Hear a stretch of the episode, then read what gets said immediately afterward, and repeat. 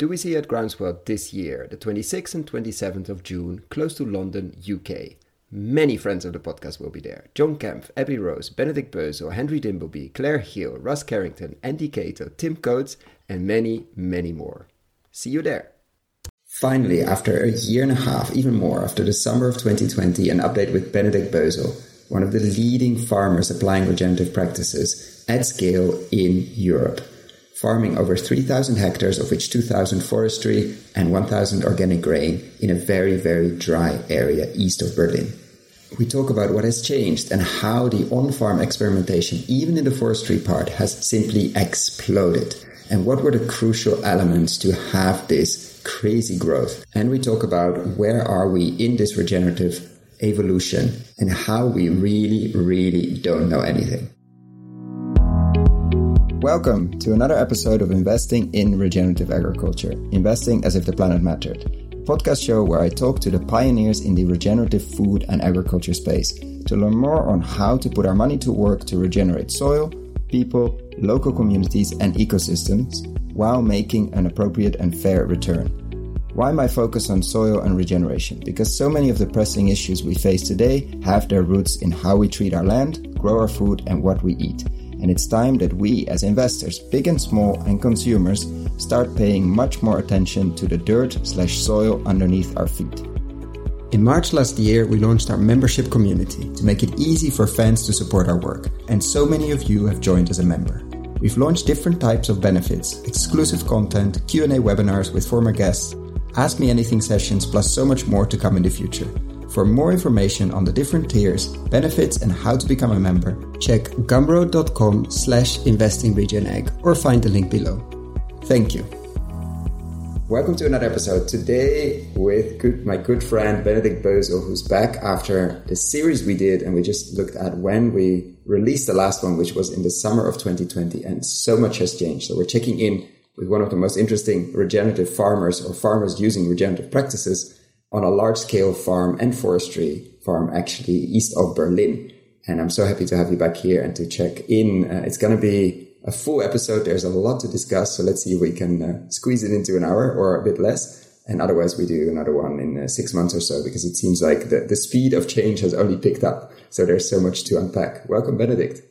Hi, Koen. Thank you so much for the invitation. Uh, good to see you. And I mean, it's it's horrible to say, but can you give us a, a, brief overview? It's not brief, but like let's say the summer. If you're thinking back on, on the summer of 2020, we just came out of the first lockdown. We had no idea of COVID, uh, how long that was going to take, etc. And now you're feeling. Now we're talking, let's say the, the middle of winter or the end of winter in 2022.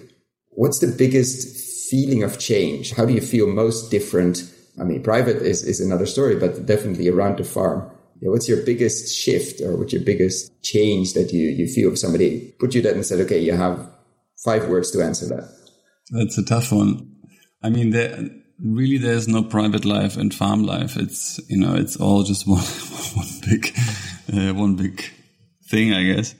So I would have to say that the birth of my daughter in May last year definitely had by far the biggest impact. So all the farming changes are disappearing compared to family expansion, which I think most people can uh, can agree on. And and when you look at the farm or the land or the farming company, what do you see uh, has shifted in that year and a half, which seems so long ago if we think about it? Yeah, it's incredible to think about. I mean, one and a half years is really not that long, but like I can't really think back to it anymore. And I think what's the biggest shift is that the energy that I was carrying around in in my heart, in my head, is now actually starting to become real outside because we've just been able to uh, grow the team so strongly and just have the most incredible people in uh, with us that yeah I just have the biggest respect and love for them and, and what they do outside is just incredible. And to see that happen is, yeah, quite touching, to be honest with you. It's still hard work and, and a tough life, but it's, uh, it's beautiful to see what can happen if you, you know, if you just stick with it and take some risks, I guess. And so let's, let's unpack that a bit. How were you able to grow the team? Because of course you had a farming team back in the day when we talked, but not so much on the regenerative side.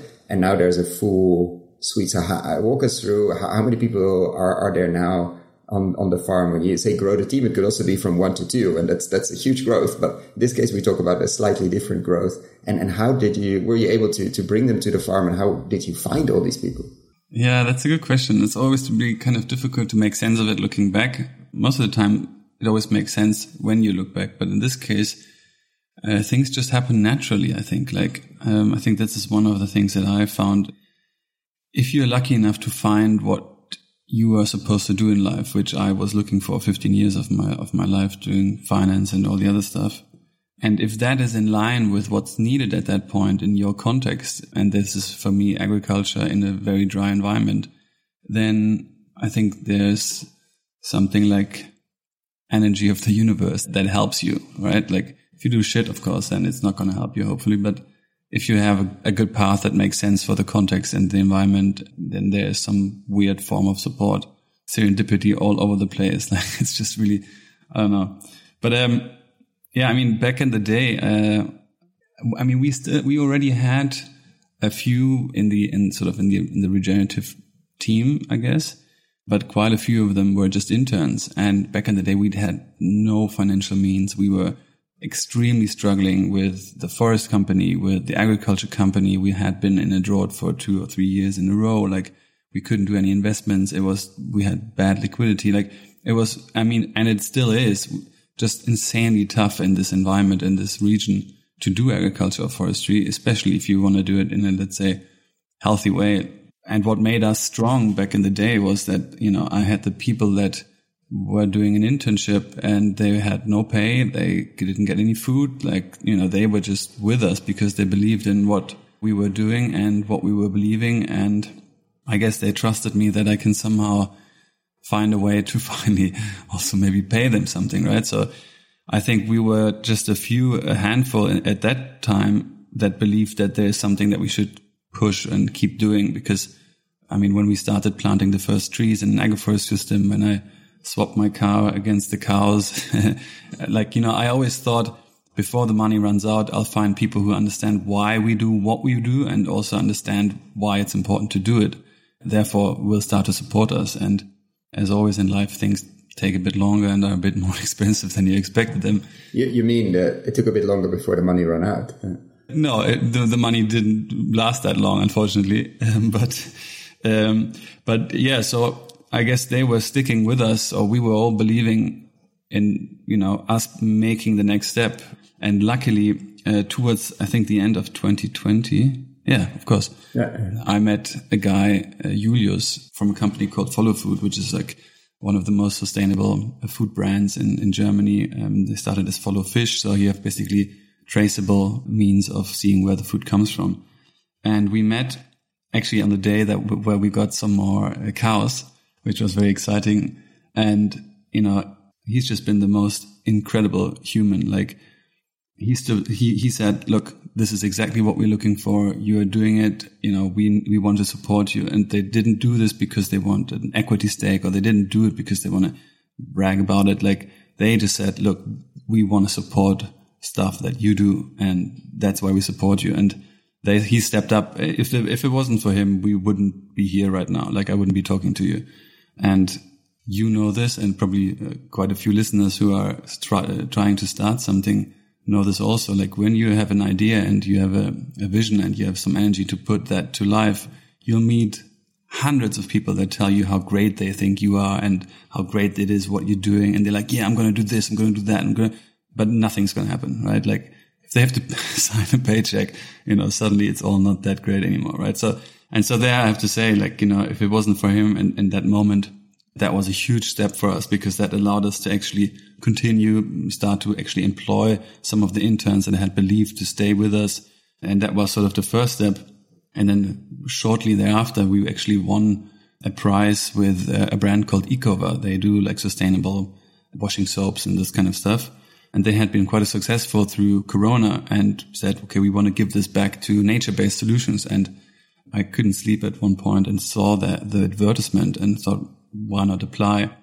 And then I totally forgot about it. I just wrote like something about holistic transformation of a forest because we're here in Eastern Brandenburg have like 74% pine monoculture, which is a ticking time bomb, if you want, right? So you think it's forest, like when you hear these numbers of uh, the forest cover in Europe has been growing. Yeah. yeah, there are trees, but if you drive through them, and I've been there, it's yeah, it's factory farm trees, or it's it's like to say biodiversity and life uh, isn't really active in that place, to say the least. Yeah, it is. I mean, it, it really is a ticking time bomb. Like it's not able to withstand what's coming. I, this is a fact, right? But it's of such a great, great magnitude that people are not like the politicians are not daring to say because we have this. I mean, this is a different discussion, but we have the same problem in agriculture as we have in forestry. Like we have things that we actually do and contribute with regards to climate or, or rural development activities, which are not paid for, which of course that money would be used to transform what we have to do in order to, you know, withstand whatever. You know the, you know the drill. And just out of, in, in terms of context, um, your farm or the farm you manage and hopefully will pass on to the next generations is 1000 uh, hectare organic grain and, and now mixes and there are tree coming to that as well, but 2000 hectares of forest. So the, the forest piece is a, is a big chunk of the farm, let's say. Yeah. Yeah, for sure. And potentially, of course, also such a big part of the economic feasibility of an area like this. But for that to happen, you know, you have to invest for a long time and transform the whole setup of the forest. So you decided to write this for this prize on the forestry part, holistic side, mm-hmm. because you were you were still half sleeping, or because you thought let's not write about the farming part. You thought, oh, this is a perfect nature-based solutions. What, what made you write that piece on on on that, and not talk about okay, I would like more animals and, and more electric fencing? Well, to be honest with you, because at that point we already kind of knew in, in which sort of directions we want to go with with regards to all the on-farm research and development as far as agroforestry and specifically syntropic agroforestry is concerned. We already were planning and, and thinking and talking about silvopastoral models. And, and so I thought also something I learned in school. I always spend time trying to understand the exam and the teacher uh, to know what kind of thing he's going to be asking for. And in that sense also, I mean, I think there was five different areas where you could apply for agriculture or land use was one, but there was one forest one. And I thought nobody's going to do forest. The, well. the competition in the forest is going to be less big. So let's go for forest. That's probably what I went, you know, uh, looking for the shortcut. But, um, yeah. And, and at the same time, you know, it is a huge problem for us and something that is just above my head waiting to fall down. So it is something that, that is also. You forgot about it and then you won. So you basically suddenly out of nowhere, you got a phone call, you got an email. What happened there with that competition?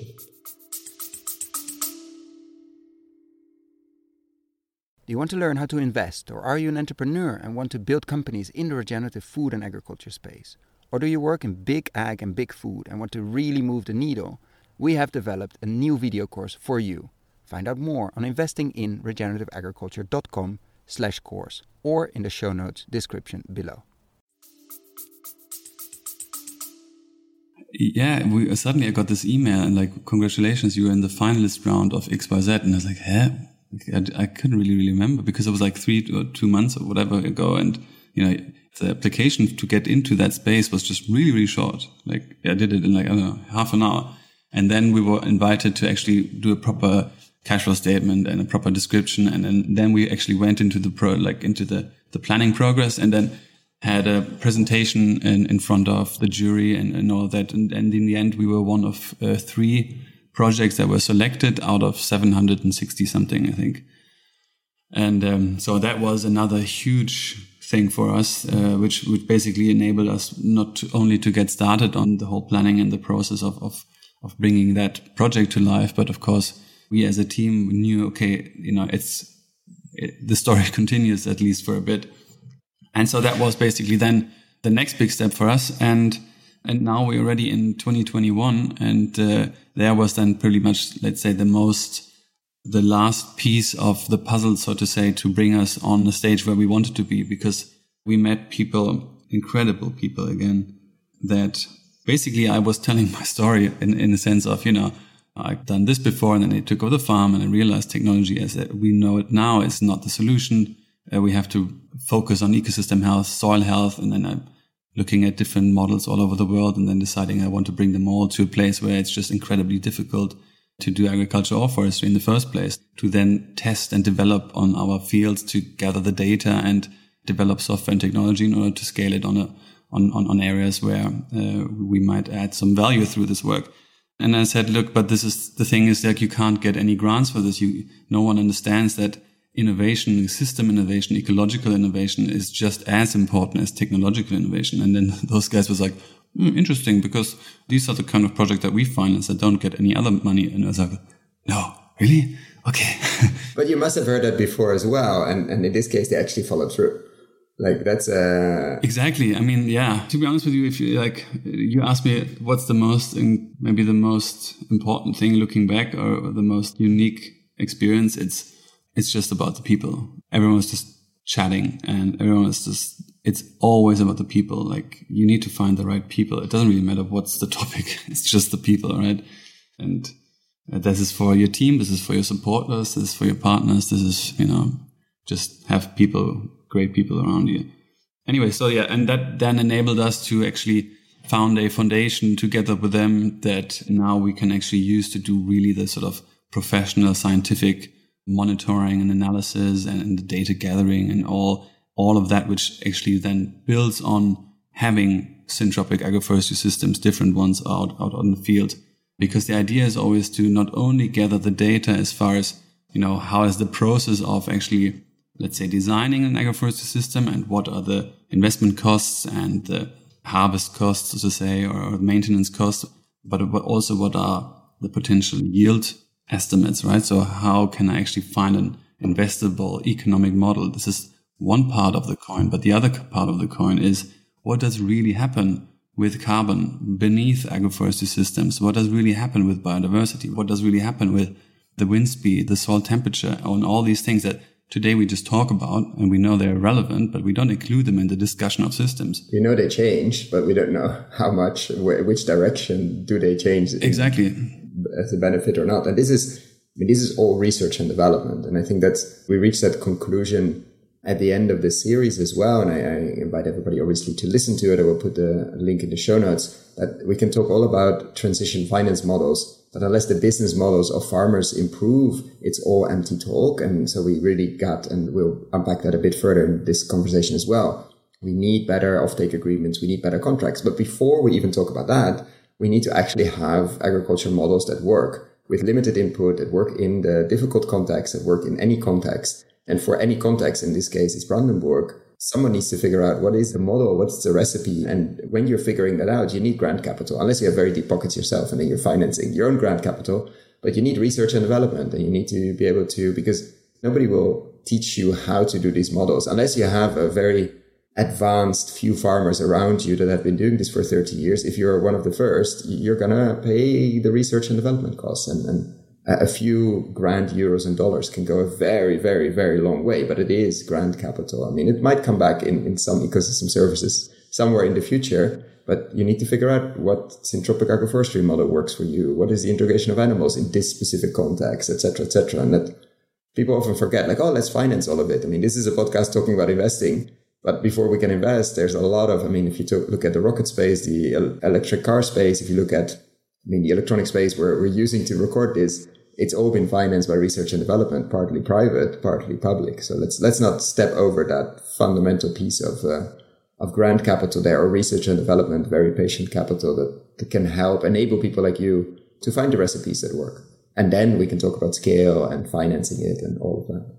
Yeah, I mean, I, I couldn't agree more. You know, it's uh, it, it's so beautiful to see all the attention that agriculture now gets, and and of, of course specifically regenerative agriculture gets. But like, I think we put a lot of pressure on the farmers that are in really different situations to what we believe regenerative agriculture can be as as a key and solution to everything. And I I truly believe that it of course can be, but we can't forget that most farmers are stuck in a system. They have been forced or not forced, but they have been nudged, asked to produce as much as they can for the cheapest price for many, many years. And this system has been supported by billions and billions and billions.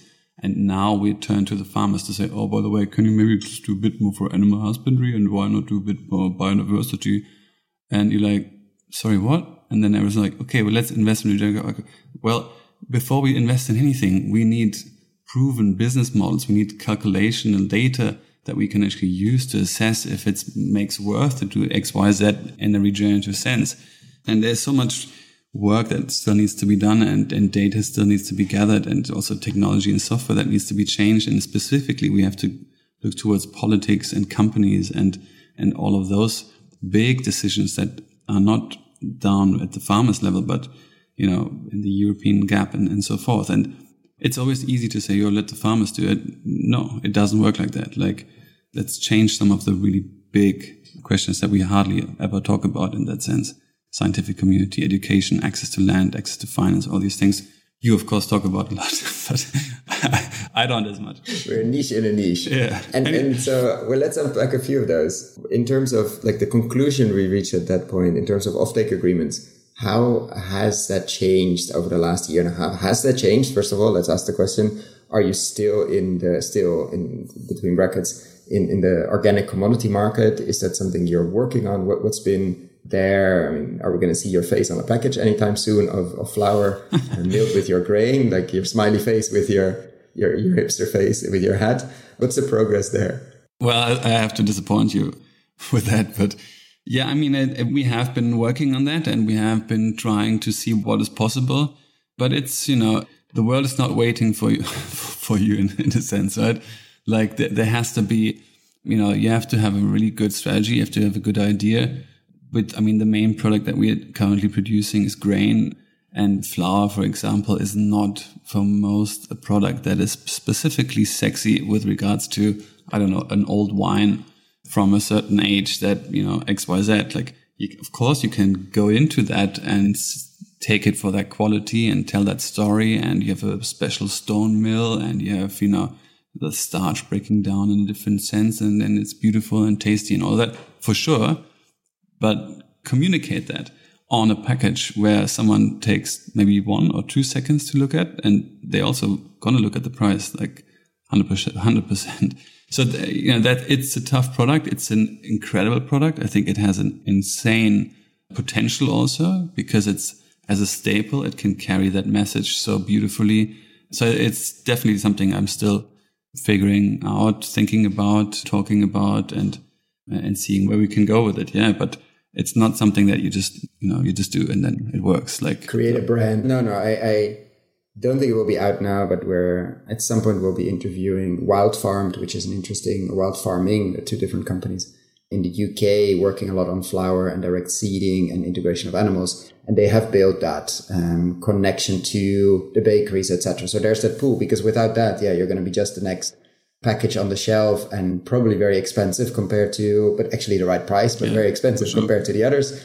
And that's just not gonna fly. Like you that's yeah. and the amount of time it takes to create a brand is yeah is, is, something that will happen but maybe not now. So let's talk about on the farm. What has happened? There were some animals on the farm. There were definitely some cows. There were some chickens during the series i think we recorded. But if you had to give an overview now of the different experiments or what's the, the craziest experiment that's been going on for the last year and a half if you had to pick one well so i mean uh, as far as the team is concerned you know we have now grown to a solid team of, uh, well, all together throughout the different companies, we have more than 25 full-time employees and we have an average between five and 15 interns basically. And then on special, let's say planting occasions. So a lot of people. yeah. Which is great because you're quite remote and having energy around you, I think for many farmers is what keeps them going. And I know that's the case in your case as well. Yeah, I mean, 100%. You know, I think this is what, where I take so much power and energy from is to see like the people that come here. And you know they are just they're just incredible people. They are gifted. They are smart. They are hardworking. You know they have their their heart at the right spot. And you know they believe in what we do. And they believe that also there is hope you know like I think that is something that is so crucial. Like what is just so hopeful is that these people that come here, you know, they could earn three times, two times, four times what you can pay as a farmer. But what they have realized is that agriculture is simply put like the biggest instrument to come overcome some of the biggest problems of our time. You know, it's not just primary production. It's, it's health.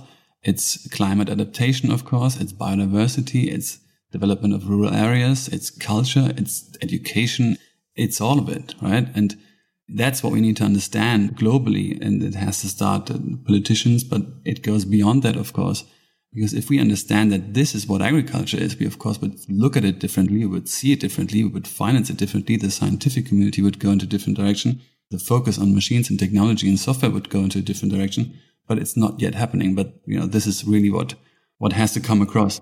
So I mean, our team now we have a two people, Rosi and Renke, that are heading our agroforestry system or our, our agroforestry team.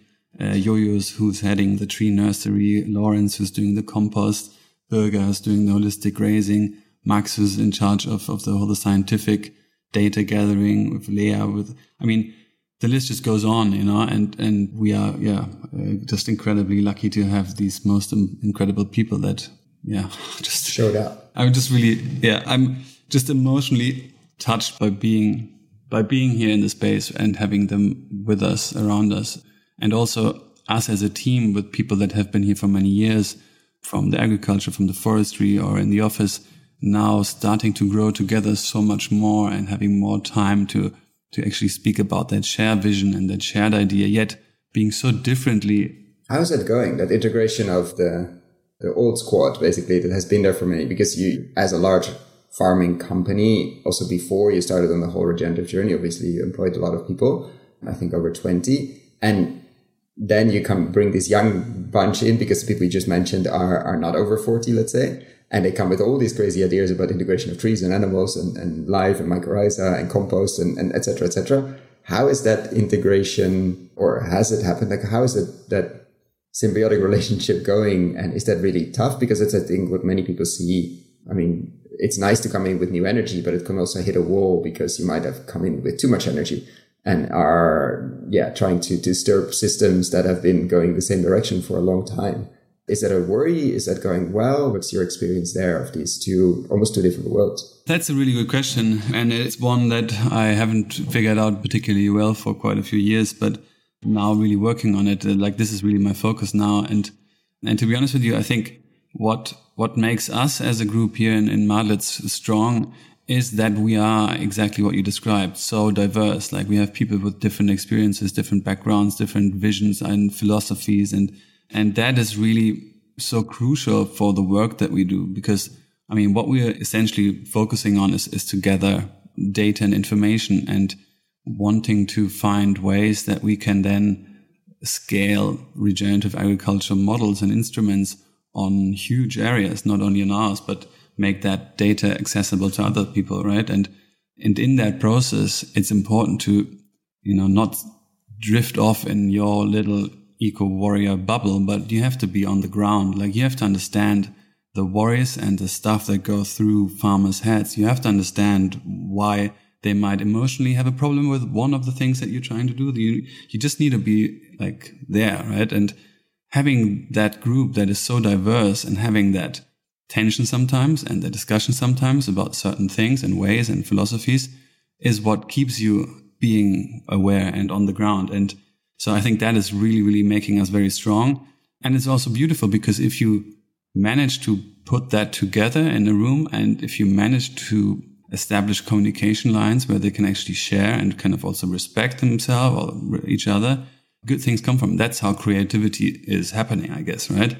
And for me, I think there's many ways to bake a cake, but uh, for me, you know, we like on my for me personally, you know, we were struggling with the companies for a good few years, you know, and it was not a nice time for me. It was really, really tough, and we started with all, let's say, you know, the first regenerative ideas and things that we did outside. And back in the day, of course, we we didn't have much to show for, right? It, it kind of grew and started to grow. And then suddenly there's some interns and some people like also there. And then of course, you know, it's difficult and different in the beginning. But um, we have, of course, come quite a far way and now can actually show a lot out, out there. And, and so having gone through all of that and having actually established now let's say an organization is set up that allows us to look to the future and to actually build on that, which we weren't able to at all in the last four years. Now was the time for me actually to say, okay, now is the time where I bring them together and we focus more on communication and we focus more on, on certain ways that we want to do and be with each other and, and live and, and learn from each other, which before that I just had no time to that. I, you know, it was, it, it's my fault in the end of the day, you know, the, the fish starts smelling at the head, or I don't know, how do you say that saying in, in English, but. No idea, but it sounds good. for sure.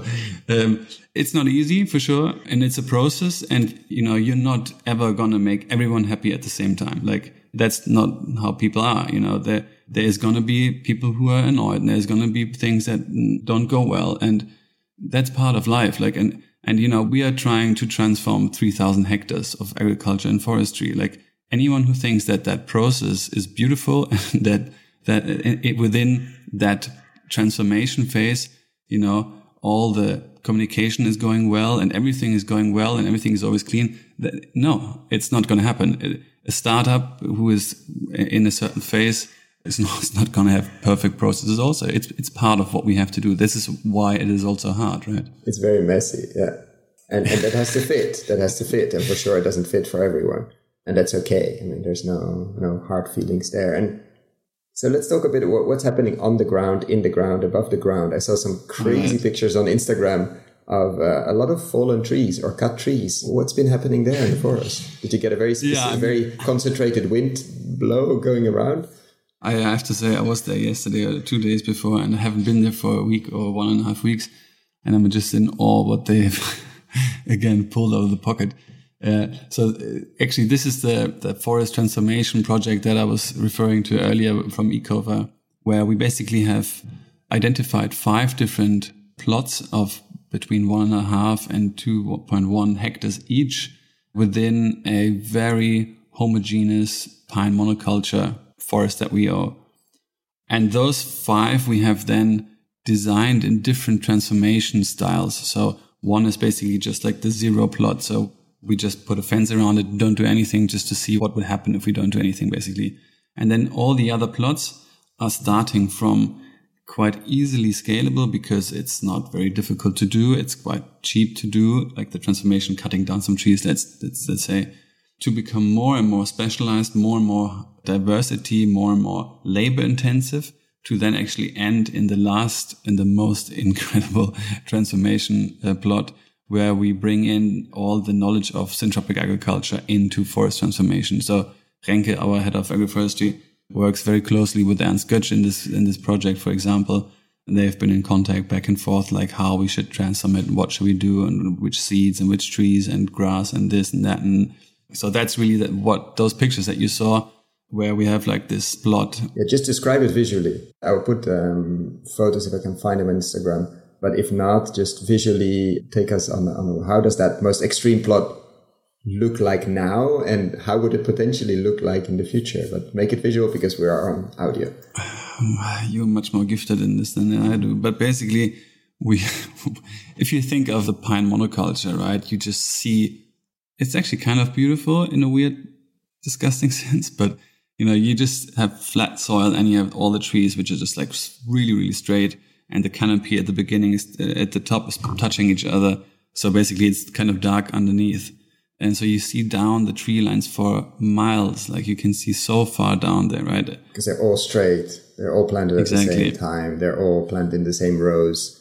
And there's nothing underneath, obviously, growing. Yeah. And and everyone is unique, but they all look the same, if you know what I mean. Anyway, so so within that monoculture tree structure, we just go in and take out like a square, so to say, or identify a square and within the syntropic transformation of that pine monoculture, we take out a third, 100% of the trees. So we take them all down. There's only one birch tree still standing there.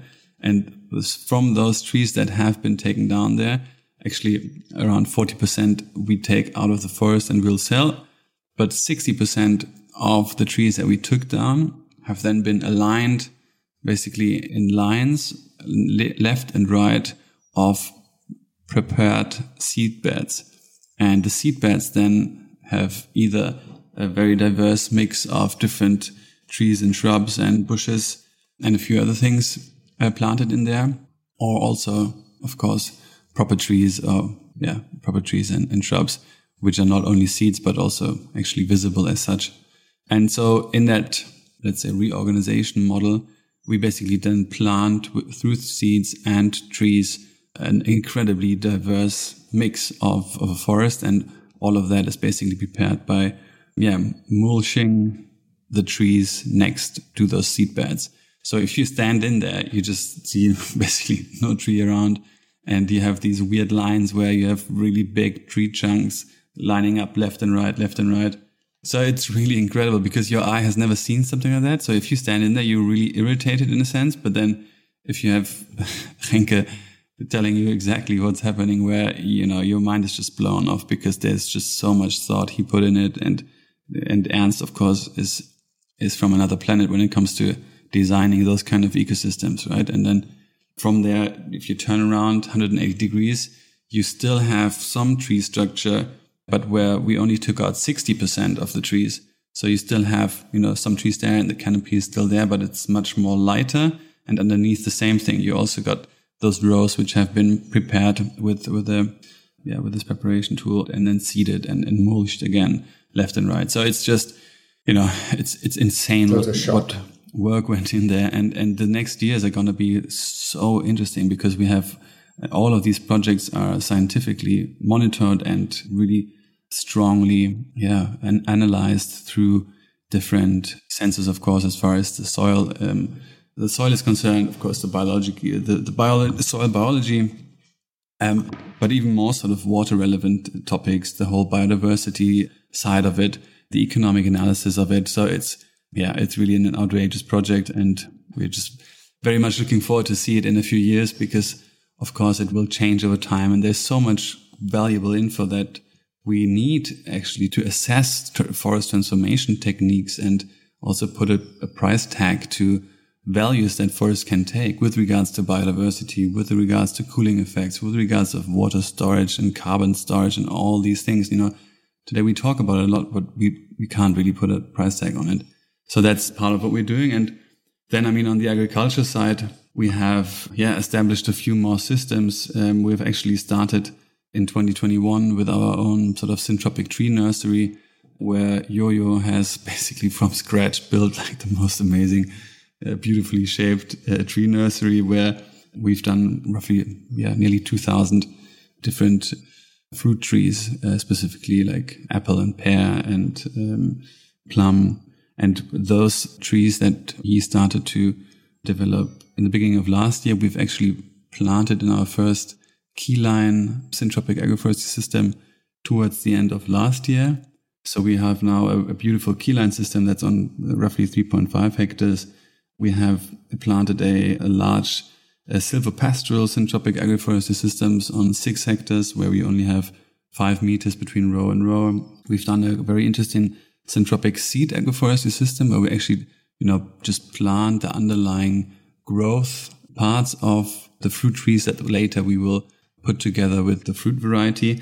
So that is very, very interesting with regards to, you know, having a system that is really, really location and climate adapted because, you know, it kind of grows here from the very start. That's really interesting. Our whole composting facility is just going wild. Fire. Lawrence, yeah, Lawrence. I remember visiting in was it October, and Lawrence was saying you were doing some trials around seed coating the the grain seeds that just went in the winter grain, if I'm correct, with a compost fermented compost extract, if I'm correct, and the effect that you saw like in a couple of weeks. I don't know if it, it carried through through the winter was already, uh, I mean, of course, it was to be scientifically backed up, but the visual effect in terms of root growth, like three weeks after, after you coated yeah. the seeds, was stunning. And like, of course, we have to see how it harvests, how it's, etc., etc. But just for the dummy uh, like me, seeing that that root growth, that that difference in three weeks between the control piece of grain and and the plot that was, uh, or most of the other that was coated with this crazy compost, fermented compost extract was just stunning to see the potential there. This was just the first year and I'm imagining the amount of experimentation there is just gonna gonna go through the roof. Yeah, I mean, absolutely. Like the whole, I think as far as the compost is concerned, it's so obvious that you know with every day and everything you learn or you try or maybe even understand a bit more, you realize that you don't know anything. Like you are just in a universe of knowing nothing, basically, right? And that is really the beauty of it because like there is just, you know, we're, we're just scraping the surface of what's, what's possible, right? Like, um, I am 100% convinced that we don't need anything as a farmer. We just need to understand much more of the complexity of the ecosystem and the interdependencies of different components in an ecosystems and and all the potential that we can gather through all the old knowledge that we already had. I mean, it was all there. And if I think if we come back to that, uh, you know, I think that's really one of the biggest, yeah, steps for us to become independent farmers again. And, you know, everything today out there makes us dependent. And like, that's the worst that can happen. Like, it's really the worst that can happen is more dependent farmers. And also to see Lawrence, who started as an intern, you know, he is autodidact an autodidactive compost expert now. I don't think there's many that he's like a sponge, you know, like sponge from microbes and fungi. I would argue there are not many at that level in Europe. Of course, I'm going to get emails about this. I mean, I, I don't know anything, so I can easily say that, right?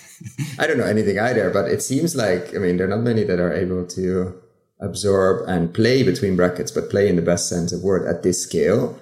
And that combination, plus, of course, the rest of the team makes a very powerful combination. Like this is not, I'm doing a few plots here and that's it. Now I'm actually able to, in all of these, to take it to a scale that hardly anybody in Europe can simply because of the context. And in this case, you can, you will, and you have to as well. And so it's a very, and to finalize, are you organizing? I mean, I always say to people, go and visit farms. Are there tours coming up this year? Can people go and come and experience in a structured way? Don't also just show up at Benedict's. He's very, very busy.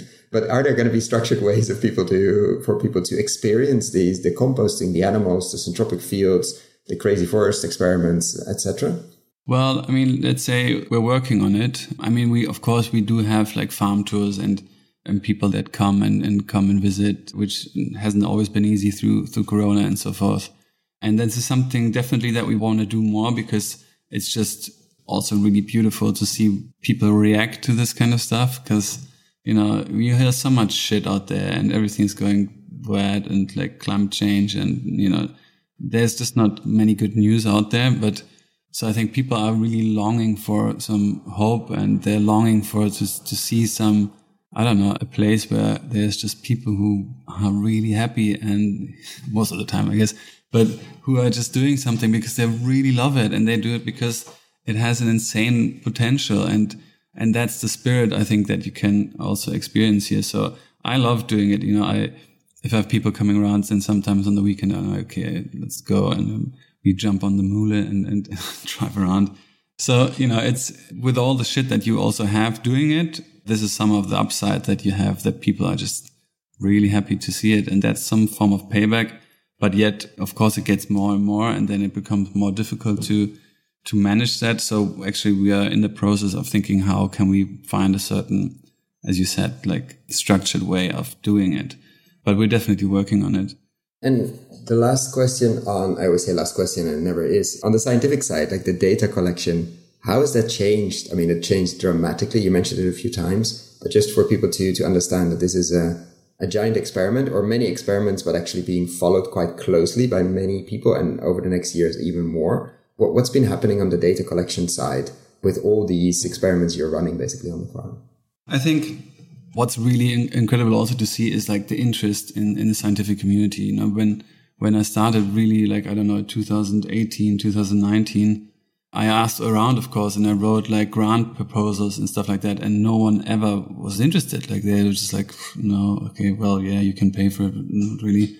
And now the same kind of institutes and organizations and universities are like, Oh, wow, you're doing that? Oh, great. Hey, can we uh, like we'd love to you know monitor and gather the data and stuff so you can really see how it has just picked up it be like something that used to you know just be looked at as i don't know something eco whatever now they're like ah yeah it really makes sense like there's also there's an economic rationale behind trying to understand complex ecosystems so yeah perfect let's go so that's really beautiful and i'm, I'm actually really really grateful and happy for the partners that we have the KTBL, the Julius Kühn Institute and Leibniz Institutes.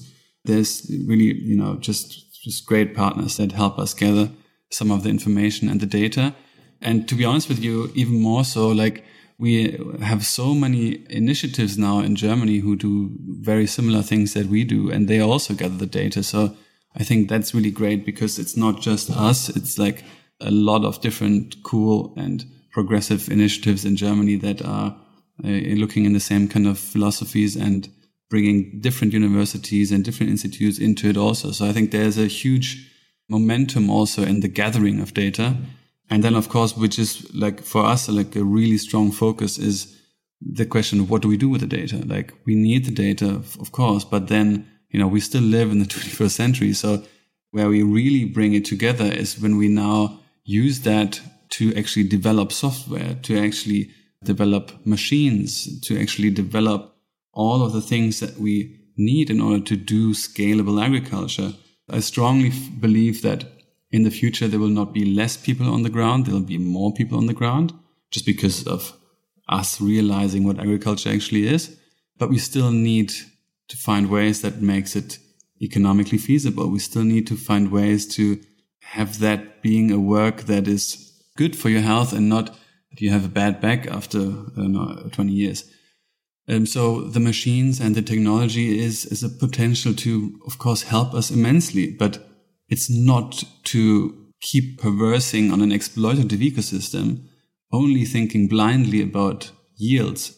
Um, it's about understanding the complex ecosystems and what we need in a specific area, in a specific context to produce food that is not only good for the people and the people that work producing it, but also kind with the animals and good for the ecosystem and thereby actually increasing the soil and, and growing biodiversity and and just being beautiful and and taste good and taste good yeah and i think that's really also the, the next big step people stepping in that are gifted in different areas and saying okay well okay, I see a, a complex syntropic agroforestry system where we also do grain and, uh, between the tree rows, and then the cows come in, and then the chickens come in, and then we harvest berries from the systems. Okay, that's the system I need to develop a technology for, a software for. Okay, perfect. Do you have some data? Yes. All right, let's go. I think you know th- that's it's going to be beautiful. I think that's a perfect place to end, Benedict. I want to thank you so much for your energy and all the work you bring to the space, and also for taking an hour this morning to, uh, in your very, very busy day, you have to go to a TV shoot after this to talk to us and update a bit on uh, what has been happening. So thank you so much. And we'll be checking in hopefully soon again. Yeah, thank you so much also for your very kind words, which um, are really not, you know, I'm just the clown that talks about it, but it's really the people out there and many others that should get the praise. But likewise, I want to thank you for all the work that you've done in the space and the amazing people that you bring together I think there, you know, that energy is gonna get us quite far. So thank you very much. I hope so. If you found the Investing in Regenerative Agriculture and Food podcast valuable, there are a few simple ways you can use to support it. Number one, rate and review the podcast on your podcast app. That's the best way for other listeners to find the podcast, and it only takes a few seconds. Number two, share this podcast on social media or email it to your friends and colleagues. Number three, if this podcast has been of value to you and if you have the means, please join my membership community to help grow this platform and allow me to take it further. You can find all the details on gumroad.com slash investingregenag or in the description below. Thank you so much and see you at the next podcast.